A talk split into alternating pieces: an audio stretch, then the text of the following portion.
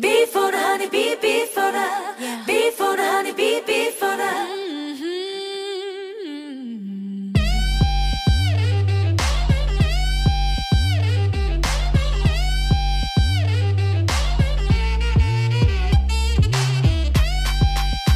Uh-huh. I'm ready. I know you are. Come on. Hello, and you are alive in the Hive with the Hive Poetry Collective on KSQD Santa Cruz. That's K Squid 90.7 and online at ksqd.org in Santa Cruz, Santa Cruz Community Radio. Uh, I'm the host this week, Lisa Allen Ortiz, and I'm here with Meg Freitag, a former Santa Cruz um, resident who is now studying uh, at the Iowa Writers Workshop.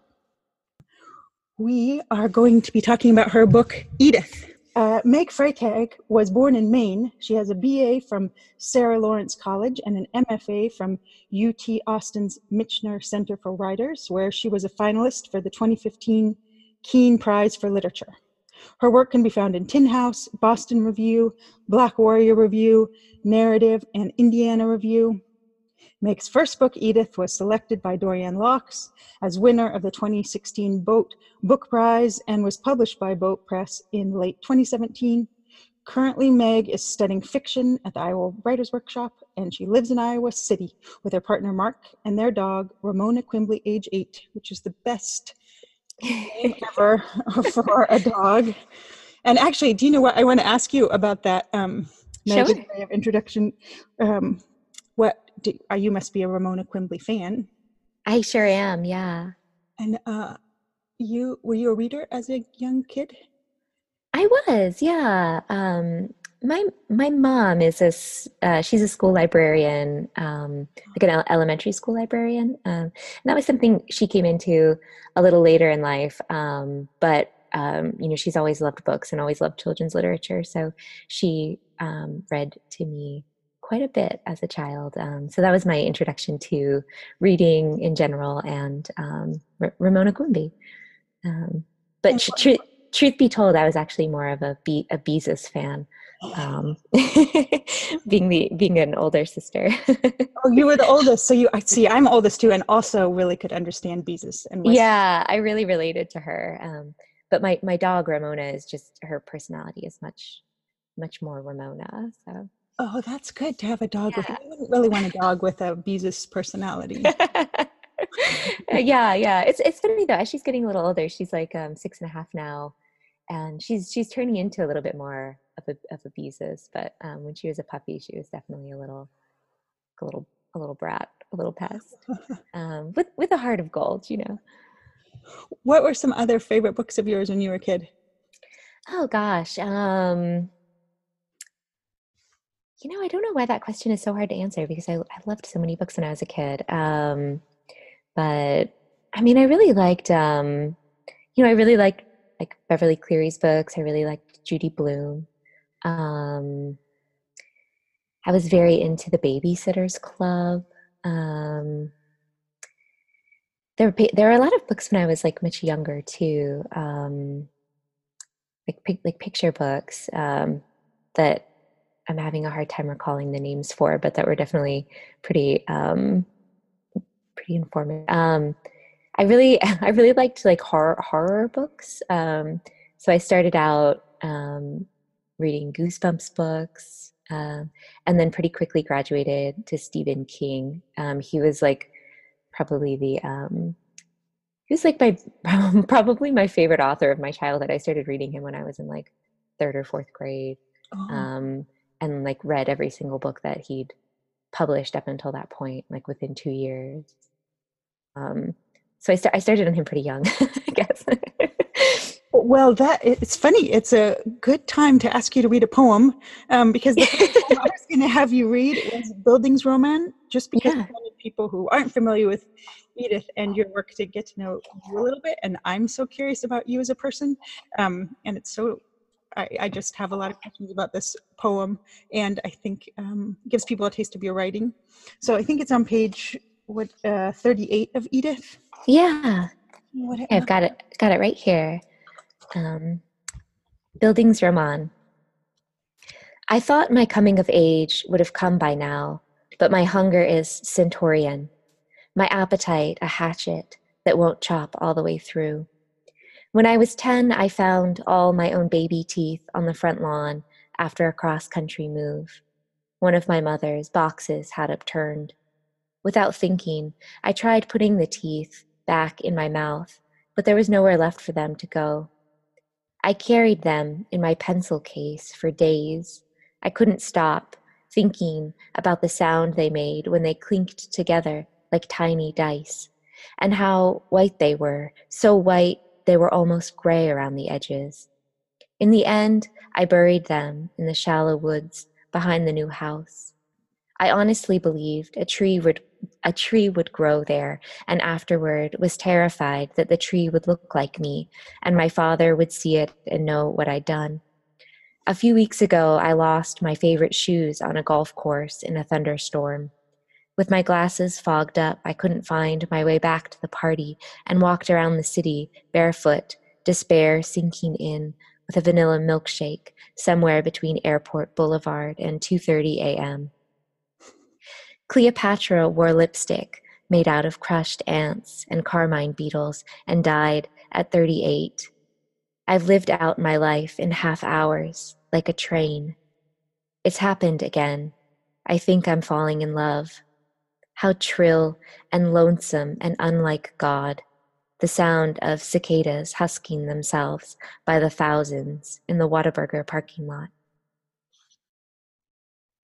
I just love that poem. And now that I know you were a Stephen King reader, of course, I prefer it differently, which was so much before kind of a natural history thing. And but really, are it is quite gruesome. The yeah.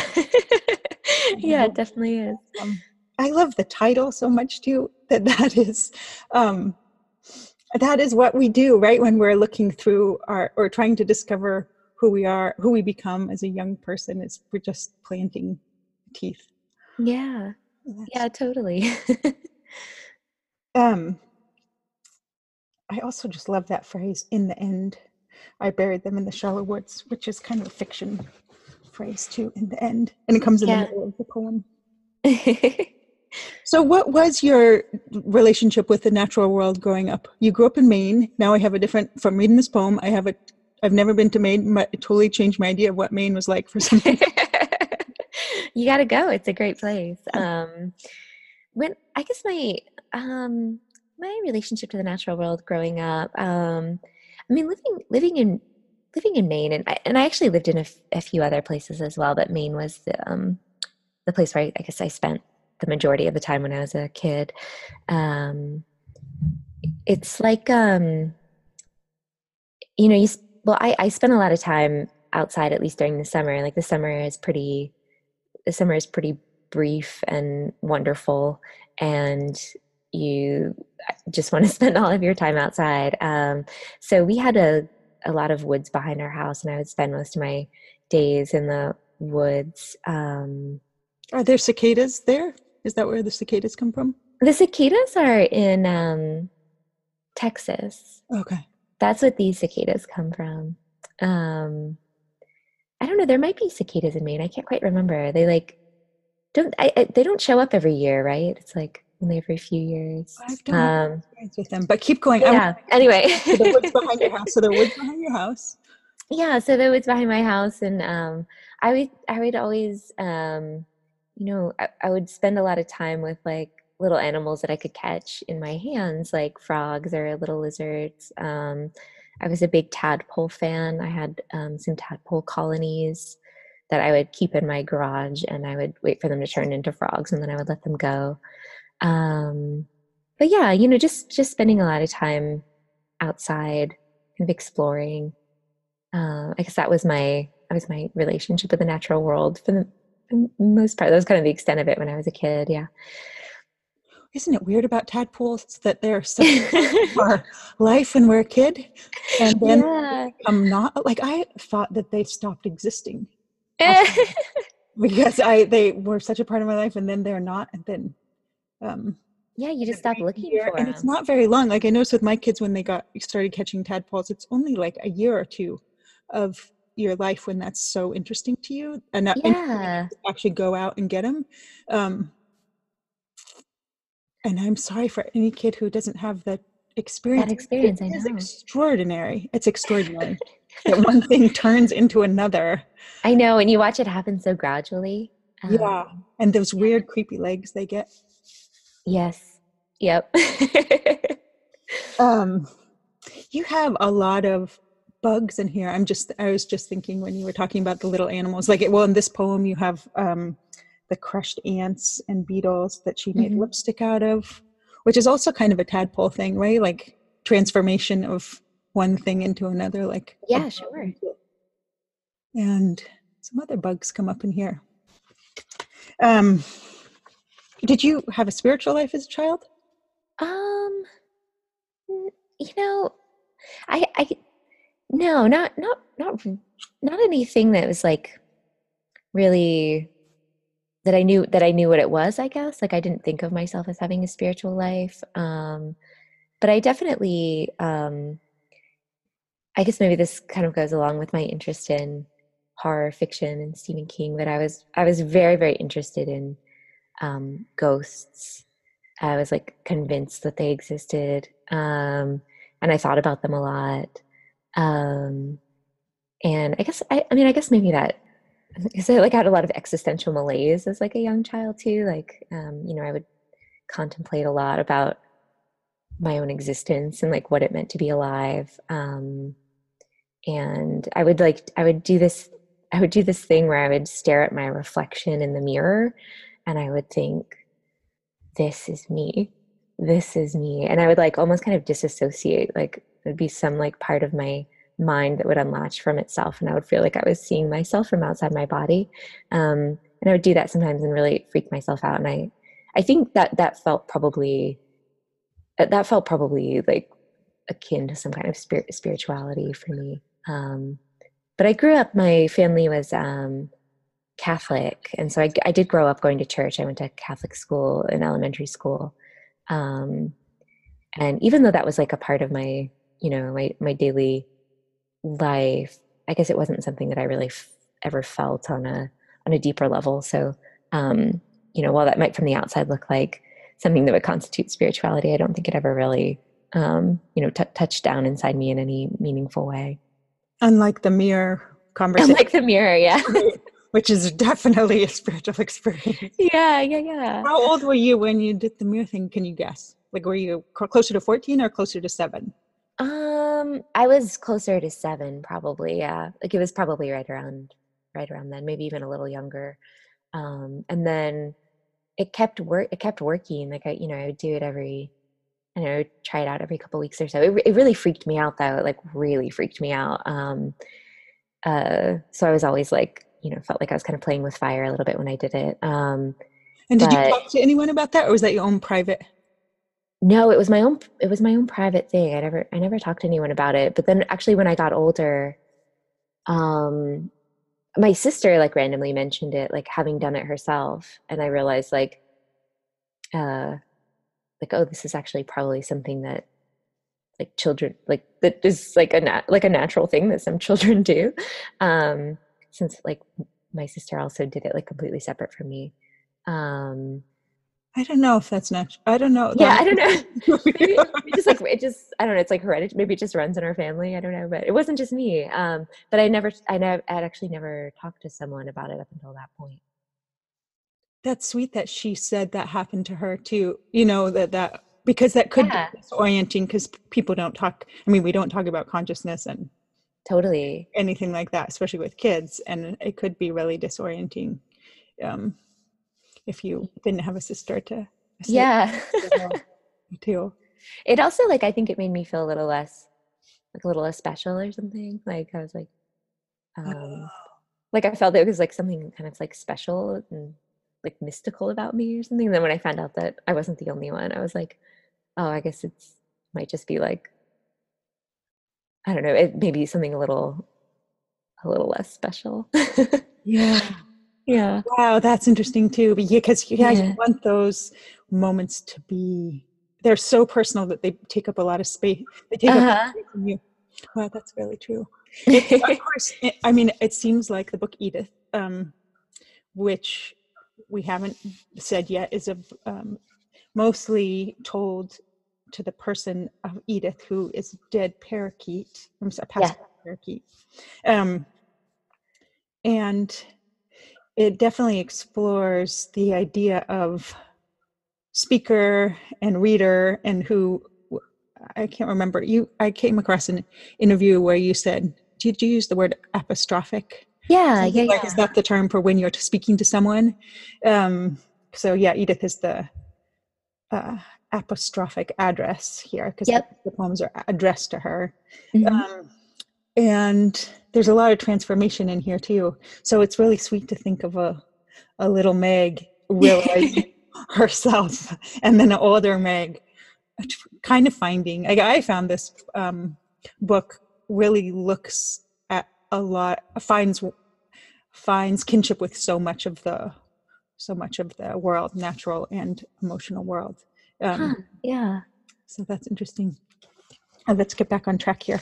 Um, I think since we, we better introduce the book, I think the best way to introduce the book is if you don't mind reading uh, When Edith Doesn't Have a Body, sure. first poem, and it kind of gives um, somebody who's not familiar with the book an idea of what, what's going on.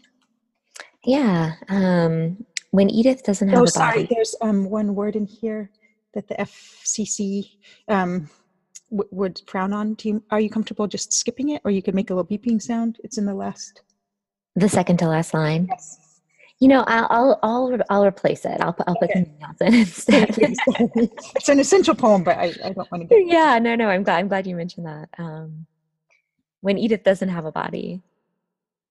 Nothing else to do with my fingers. I shell pistachios into a red plastic cup. I leave the meats in a little pile beside the brass ashtray, like I would when Edith still had such thing as an appetite, before I started thinking about heaven, like a two-way mirror laid down for her to walk on. It's almost like she just started flying, but then didn't stop. Except it didn't happen that way. Edith died on the kitchen floor, halfway beneath the radiator. It took me an hour to find her, and when I finally did, I wanted to call to her in the other room, saying, Edith, I found her. I wanted to say to her, Edith, are you perched tight? Because shoot, this is going to break your heart. Every time I read that poem, I get my heart broken by that last line so much that she's talking to someone about someone who's not there. Just, I love it so much. Yeah. I also want to say hello. There's a two-way mirror in here, and um, uh, Edith is on the other side of it. So uh, I, I think I better write a thesis about your work. Isn't that funny? Did you know Yeah. that before you had that conversation? Before just now, did you think of that mirror and your mirror as a kid? no, I never thought about that, Lisa. It's Wow.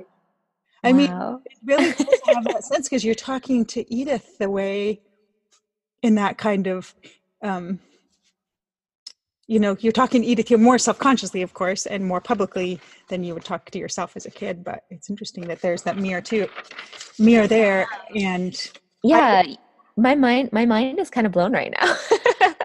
kind of weird. And I had underlined that line just because I do think there's a lot of that in the book about um, the two-way mirror, seeing ourselves reflected, and being able to see the world at the same time, right? A two-way mirror. Wait, what is a two-way mirror? Is it? the two-way mirror is like the kind of mirror that they use in like I was just about to say like cop like cop shows, but it's like actually just like police like police officers. You know, it's like oh, one they- way is a mirror, and one way is a window. yeah, yeah, yeah. Like you can look Right. in only So one, person's person. looking in, and one person's seeing themselves. Yeah. And yeah, so the speaker in most of this book, I'm just trying to figure this out. I guess she goes back and forth between both sides. In fact, well, later I was going to have you reading Lost, the Ghost of the Low Bush let's remember that Okay. later. Um, I read an interview with you. I think I mentioned that interview that I read. Um, It said you, when you were writing the Edith poems, you first started writing to her when she was alive. As kind of a writing exercise for yourself. Yep. Um, and then she died in the midst of that ti at that time. Yes. Okay. Um, that was real. That really was strange to me because the book reads so much as if you know just reads naturally from that. For you know, it's a made thing. the book that's formatted so much that I just am right there with you when Edith dies in that first poem, and then the rest of the poem you have to address her. Once I read that, I realized, oh, some of these maybe were written. I can't remember which one when she was still alive. Like it's still addressed to her as a live a living Yeah. Yeah, there are a few in here where she's just like addressed like, you know, as if she is actually in the next room, like in an actual body. Mm-hmm. Um and those were written when she was still when she was still alive. yeah. Um and then uh yeah, about se- about 6 months or so into the project, she died. And then the project it ended up taking like a much um you know, much different different turn. got a little um got a little darker and heavier. Um And did the poems become darker and heavier because of your sorrow about her loss, or because you found that addressing, continuing to address her, was yeah. sad because she wasn't. It was no longer funny. Like before that, it must have been kind of whimsical, right? Yeah, exactly. That's a really good word for it. I had, yeah, I was like, um, it's a good question. So I'd I had started writing these poems, like you, like you mentioned, as a kind of exercise, um, because I had just been writing these really, you know, up up until I started this project and started kind of experimenting with this voice.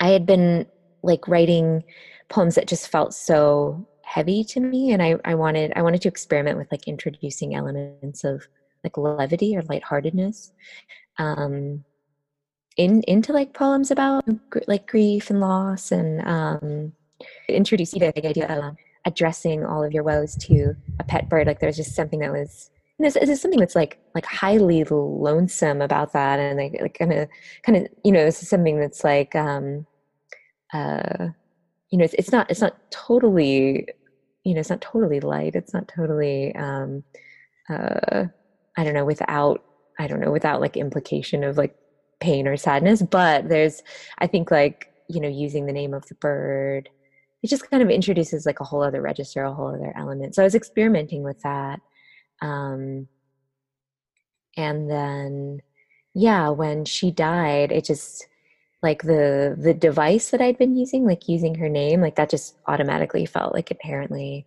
darker and had like a deeper significance to it. But then also like the poems instead of the poems that up until that point been largely about like you know heart like kind of heartbreak poems like grief that comes with the end of a you know like a significant romantic relationship um but then after that like the grief that i was talking about you know, it kind of morph. You know, I'm, st- I'm still talking about those things, but it, it also kind of morphs into talking to Edith about the grief that I have over her own, over her death and processing that. Um, so I think it like both, I think both things, it, it definitely felt darker um, because I'm now talking about her death, but also because then, the whole, the whole device like just took on a whole other, it's a whole other layer of meaning. Yeah. Wow, I have to interrupt us here a minute to say you are listening to KSQD Santa Cruz. That's K Squid 90.7 Community Radio in Santa Cruz. I'm Lisa Ortiz, a host of the Hive Poetry Collective, and I'm talking with Meg Freitag about her book Edith. Um, and the um, idea of addressing the bird as um, both a kind of muse and um, and an intimate is so so interesting. Um, and I also think this is not a bad time to transition to um, what you were saying about love and intimacy, because so many of these poems become are actually about love poems. It's like Edith becomes the your confidant um, about your own intimacy with lovers, Mhm. which is so wonderful too. It, that really reminds me of talking to the mirror, right? Because you can't there. There's an intimacy that's beyond the intimacy we have with um, a lover, and that's kind of the intimacy with ourselves and the stories we tell ourselves about what's happening to us Yeah. close to another person.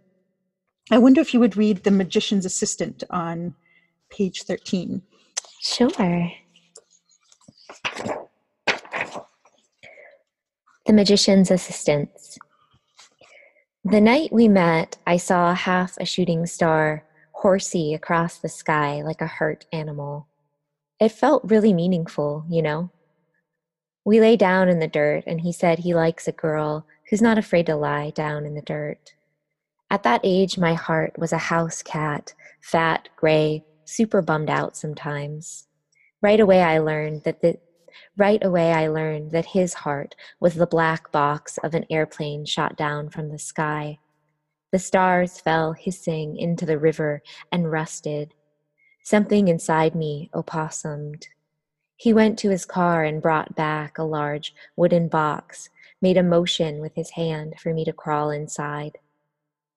The moon started bouncing up and down along the horizon like the white dot that shows you when to sing the words in karaoke. Mercury must be in Gatorade, he said, and with that, he sawed me in half right below the ribs. Everyone clapped. Then he pulled me whole again from the sleeve of his coat. I became a long, colorful thing with a silk face that showed all its feelings at once, even the ones that no one's supposed to see. Embarrassed, he tried to stuff some of the uglier feelings back into his sleeve, but it just made a mess. Everyone booed. To be fair, I've always been the kind of person who can wear three or four different feelings at once and still fit inside a suitcase or a department store jewelry display case. And I can really bring something fresh, something me to it.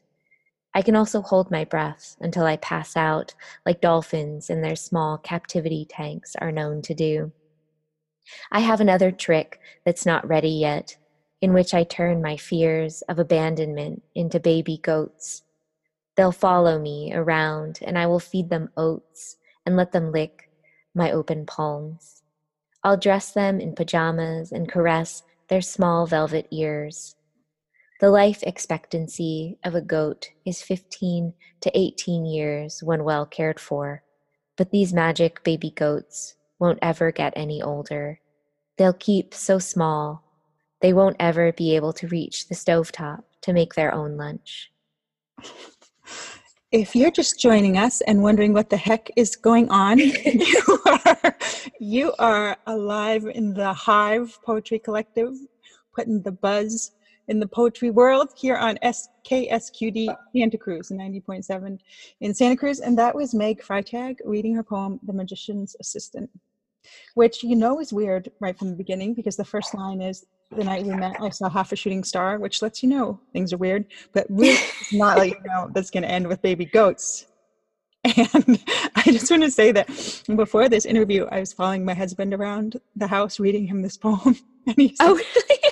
And he just was doing his thing. And then he turned around and he said, Where did the goats come from? I know. It's. I wondered that too. I'm like, babe, obviously she turns her, she's a, she's a magician too. And she turned her fear of abandonment into baby goats. It just makes sense. It makes Right, sense. so obvious, right? um, so uh, I have a lot of things to say about this, but I really you have to buy the book really to see Meg's um, line breaks, which are so odd um, and astonishing. But I also love your verbs here. Something inside me opossummed. Mhm. Wrote that a few times in here where you use nouns as verbs. Um, so original and great. Um, and I, what else did I want to say? Well, I guess asking, um, I, I just find the even though this poem is disorienting because it's very odd, I think I find all the nouns in it orienting, um, and all the animals in this book very orienting. When so much of the book is about um, things like fear of abandonment and intimacy, and there's a lot of exploration about self and other. There are so, so many animals just I mean, Edith is a big animal, right? She's the main character, but there are also just tons of little things that come into it.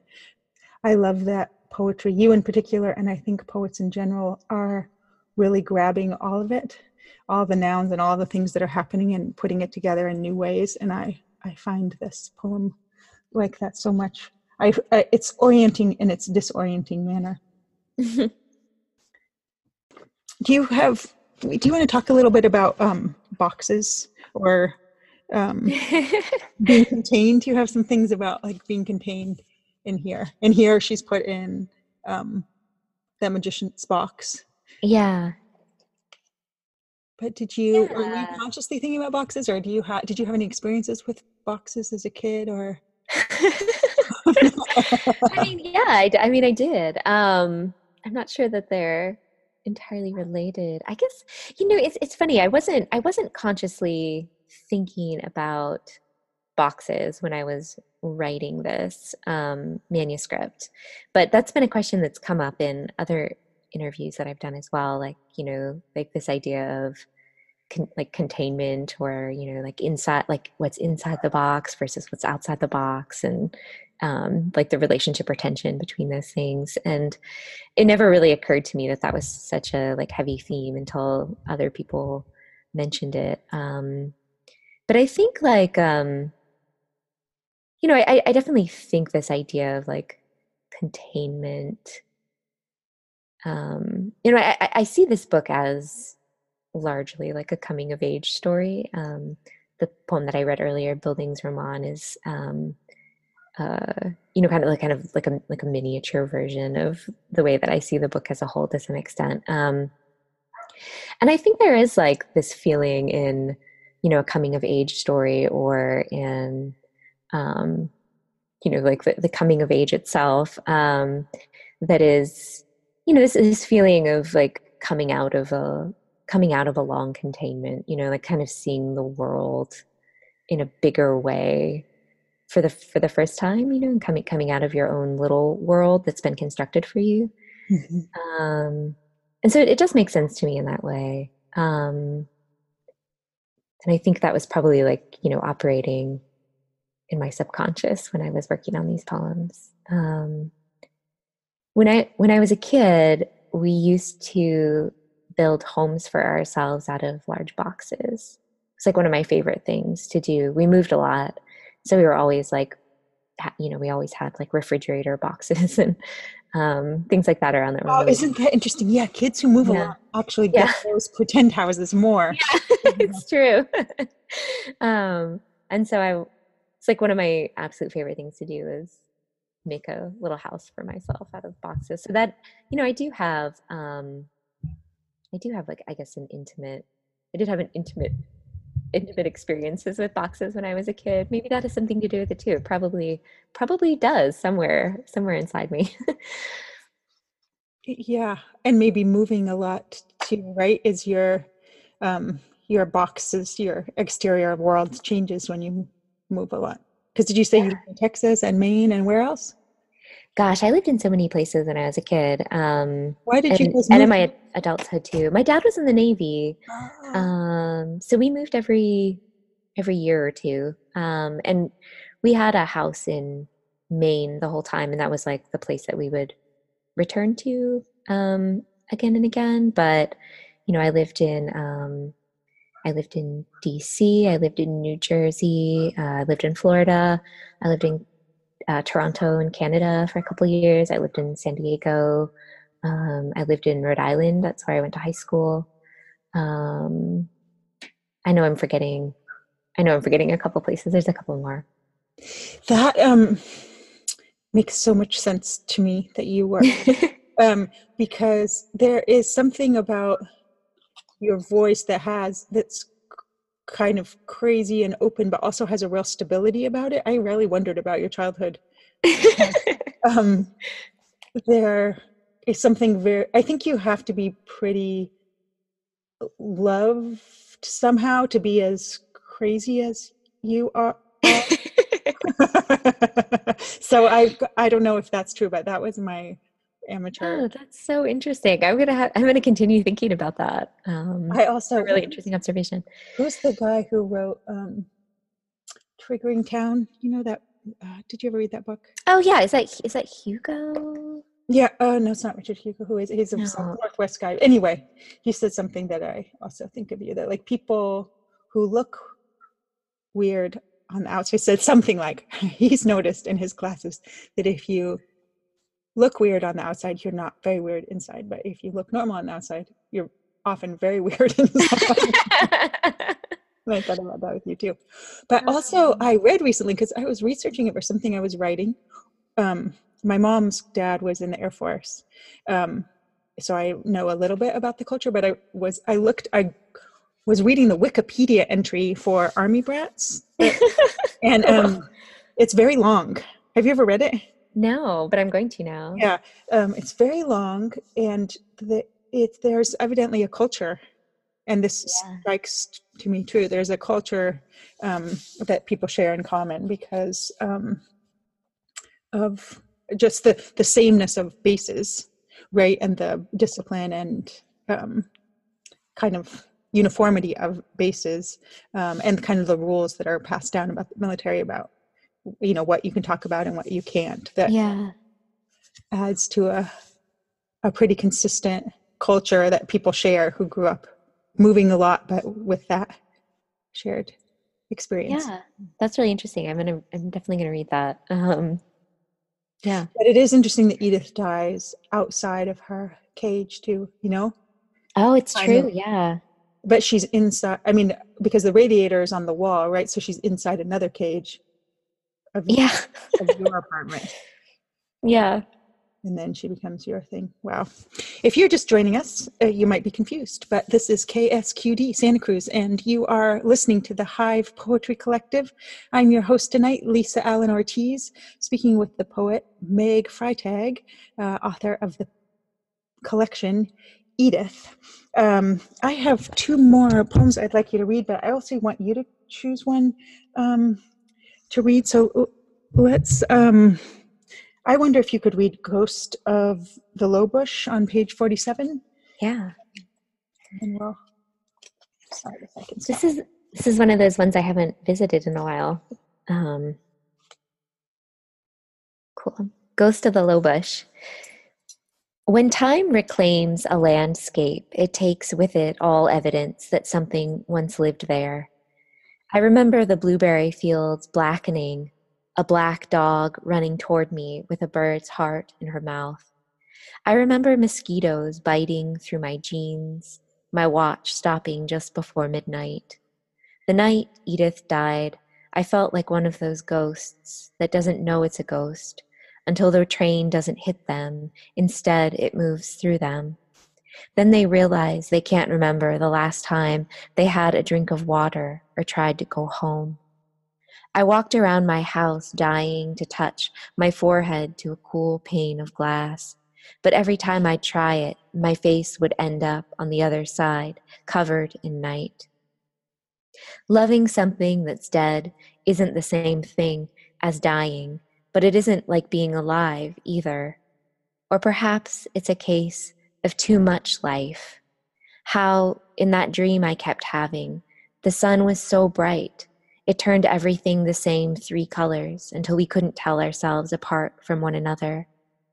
I don't want to forget this feeling because when I do, it will mean she's all the way gone. When he moved away, I carried a letter from him around in my back pocket until the words all rubbed off and what remained was a soft, fragile square. Then I stopped remembering what it had said and I grieved for him a second time. On my back in the front lawn, I wept loud into the air, hoping that if maybe I made it feel something strong enough, the air would let me reach back through its masslessness into another time. Perhaps it would let me touch my own self's younger shoulder where she once sat, straddling a blue sundress, sat straddling in a blue sundress the crux of his barn roof. And the three of us would watch the sky turn the color of malt liquor as the farmers set their fields on fire. Yes. You're listening to K Squid Santa Cruz. I'm in conversation with Meg Freitag. And um, earlier in the conversation, we were talking about uh, looking in a mirror when you were a child. Um, and then I wanted to talk about that in context of this uh, poem. But I also want to say the thing I love most about this poem, I love that last scene where the younger self is in a blue sundress um, straddling the barn roof. Um, because the younger self just comes there at the end and you realize she's been there. Of course, she's been there the whole poem. And I think she's Edith too, right? Because she's she looks like a little bird up there in her little blue sundress, Yeah. little parakeet. Um, and in the book cover, Edith is blue.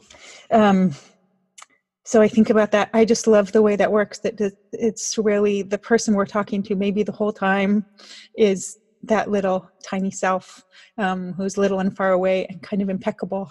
I love how impeccable she is, even as the farmers are setting their fields on fire. Which um, there's a lot of mourning in this book for um, how how messed up the world has become, um, and the focus of this. book It almost seems like that is a a distraction. Like the speaker has to sometimes talk about global warming and wars and like the water running out and all these horrible things that are happening, and then she refocuses on the minutia, the little animals, on on um, Edith. Talks to Edith as a kind of mantra to keep herself focused, but then you realize, oh, part of it is she's speaking to her smaller self. Like the experience she's ha- having is the one she was born to have, um, and there's something so comforting about that um, like when you say loving something that's dead isn't the same thing as dying, but it isn't this like being alive either, or perhaps it's the case of too much life. I don't know. I think that is um, really true. It's that focus on the past um, that doesn't keep. It's it, we're still alive when we're focused on the past, but it but we're not alive because we're not in the present um, but it's almost like too much to have all those things together. yeah. Yeah, and the lover, I like the lover in here that's just so faint. Yeah. Did- Why isn't this um, a poem that you read a lot out of here? It was interesting that you said that. You know, it was actually one of the earlier one of the earlier poems. I think this was maybe one of the first ones that I wrote right after she died. Um It has a less um, uh, less Meg Freitag tone to it. It's more. Um, it's not so. There's not baby goats jumping out of it. yeah, right. um, so it has a more standard format or something. I can kind of see that.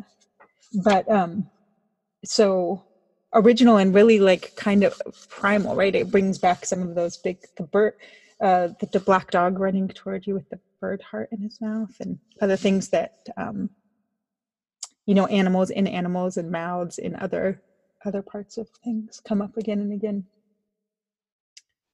Uh, and the ghosts. yeah, the ghosts.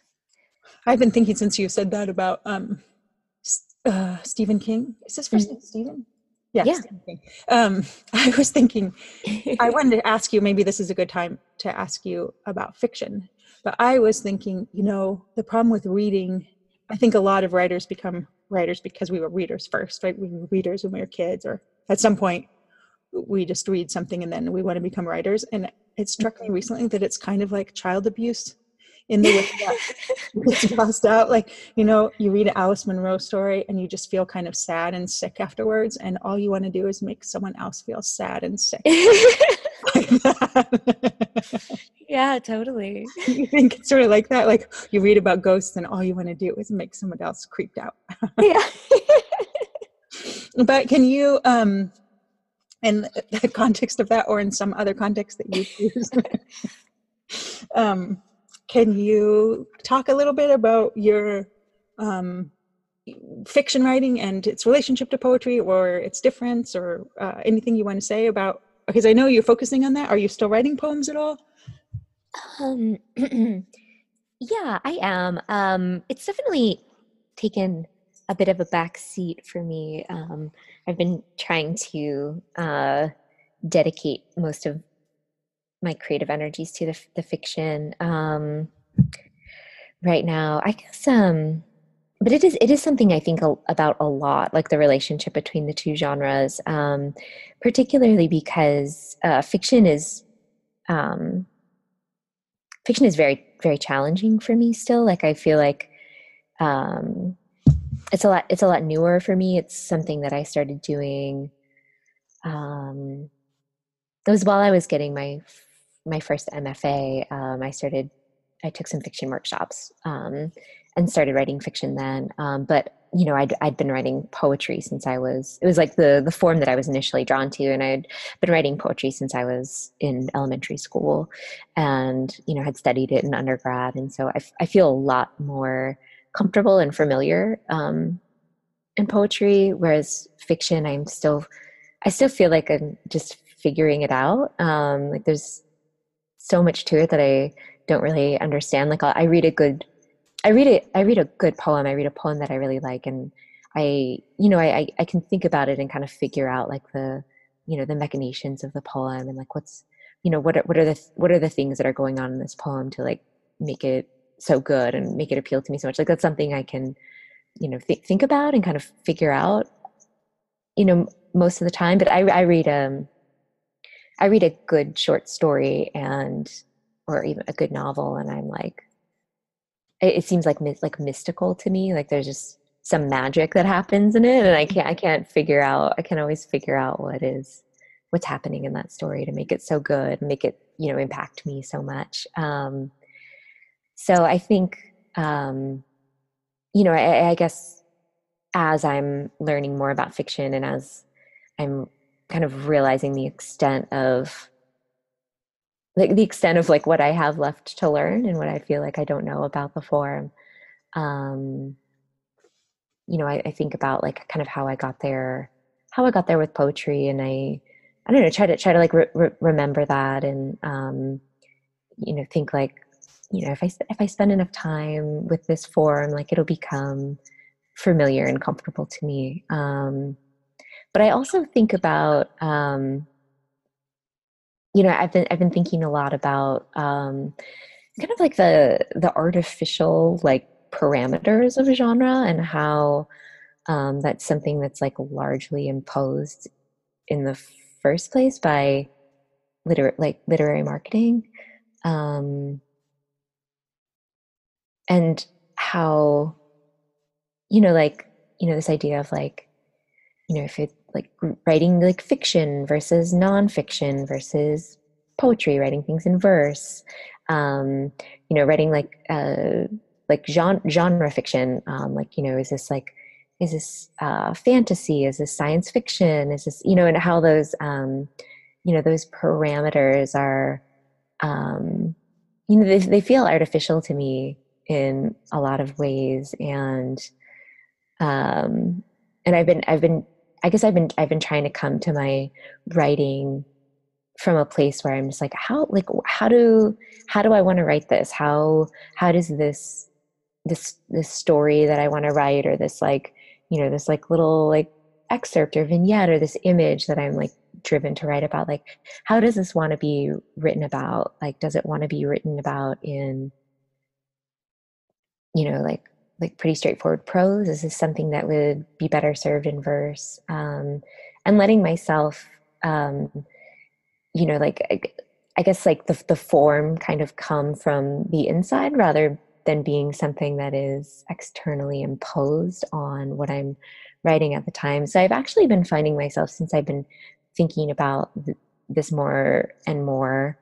I've been finding myself uh, working on things that are actually probably considered to be hy- hybrid work. Um, so uh, the, the the the fiction piece that I'm working on right now that has a lot of momentum for me um, is actually uh, it's like a um, you know I, I guess I, I've been calling it a, a lyrical narrative. Um, so it's a a story that's told in verse essentially um, and that's that's been really that's been really freeing for me. I was i was um, sort of nervous i like turned it in for like i turned the first section of it in for workshop um, last month and i was really really nervous about you know like i felt like i was kind of cheating by um, writing like po- like i don't know writing like po- poetry for my fiction workshop but um but everyone seemed to understand what I was doing and respond to it pretty well, and I got a lot of encouragement to continue on that um, that path. So I'm just just kind of going for it now. So that's what that's what I'm working on right now, um, as far as fiction is concerned. But um, but I guess I, I'm I'm I'm trying to approach my writing right now less like less thinking about like these like restrictions that genre imposes, um, if that makes any sense. Yes, I really like what you said about let, letting the piece work name itself from the inside out. Um, yeah. Ursula Le Guin wrote an essay where Eve goes around and unnames all the animals. Oh, Um, cool. And I was thinking about that. You know, that like putting, because putting names on things is, ends up being limiting in what is a, it's, of course, by writing, we're naming things anyway, right? Yeah. but um, you almost, you almost, I just like what you were saying about to unname the genre allows the, the whatever needs to be said to come from the inside instead of trying to um, fit into something or Yeah. copy it because i think that i think that's true like what i said earlier about alice munro and child abuse that we're trying to kind of recreate things in some ways that's great right? Because we're having some huge conversation that doesn't belong to us. But i think when it is limiting is when we're trying too hard to to do what someone else expects. You know when you read something sometimes that's just too derivative or not interesting i think Yeah. or sometimes or when i write something like that um, trying to um, i'm trying to try something on that's not that's not about the work at hand Yeah, that's a really good that's a really good point. Um I do think like um I do think we can learn a lot from like like mimicry though and trying to write in like trying trying to write like writers we admire and we respect. I think you can figure out a lot about writing that way. Um but I, I wouldn't it's I, I don't know that I'd always recommend like trying trying to get that work published, you know. Right, Um, right. Yeah. exactly um, Yeah. you are listening to ksqd santa cruz and i am in conversation with meg freitag and unfortunately our time is almost at the end meg i wonder if you would read as a kind of farewell for us the poem from meg which is one of my favorite and it's like the third from the end here oh Um, yeah. And in case we're cut off um, or we have to end, I just want to say thank you so much for um, being here. And I hope everyone gets a chance. If you haven't read it already, uh, get a copy of Edith and have yourself a great old time. And here is Meg Freitag reading a poem for Meg from Edith. Thank you so much, Lisa. Uh, poem for Meg. I have loved. I have loved like someone leaving all the lights on all night long. Like even the white cotton sun was stuck at it was stuck at its crux above the houses, perpetually swabbing the iodine sky, and no one the whole world over slept for four years. I have loved like being very small, swimming in a saucer of warm milk with no eyes. I have loved like a glass of water on the bedside table with no water in it. I have loved like a ghost wearing a bedsheet ghost costume as a disguise. Last week, there was still a buoyant spot on the wall from the face of his watch, disappearing for half a second each time he turned a page in his book. It never fails to astound me the way each person has so many different creatures inside them. Take me, for instance, a golden lab lapping the condensation from a bottle of beer, a hunter that wants to make sure he can kill the animal with the first shot as to not cause it unnecessary suffering, a child who does nothing but pretend to sleep, and this single demonic little snake. I am beginning again, Again, my life, a sheet at the foot of the bed, two holes where my eyes once were. At dusk, the grocery store parking lot fills up with ugly blue black birds. They dye the sky. Mothers walk by, pressing their hands to their children's ears. In the false night, I sit in my car and eat a small white cake. It was half off, someone else's name already written on it in green gel. Someone with my same name. With a plastic fork, I eat it all. Meg, I eat our entire cake, and it is delicious, so much lighter than I thought it would be. Thank you, Meg Freitag, for visiting K Squid in Santa Cruz. Thank you so much, Lisa. This was wonderful.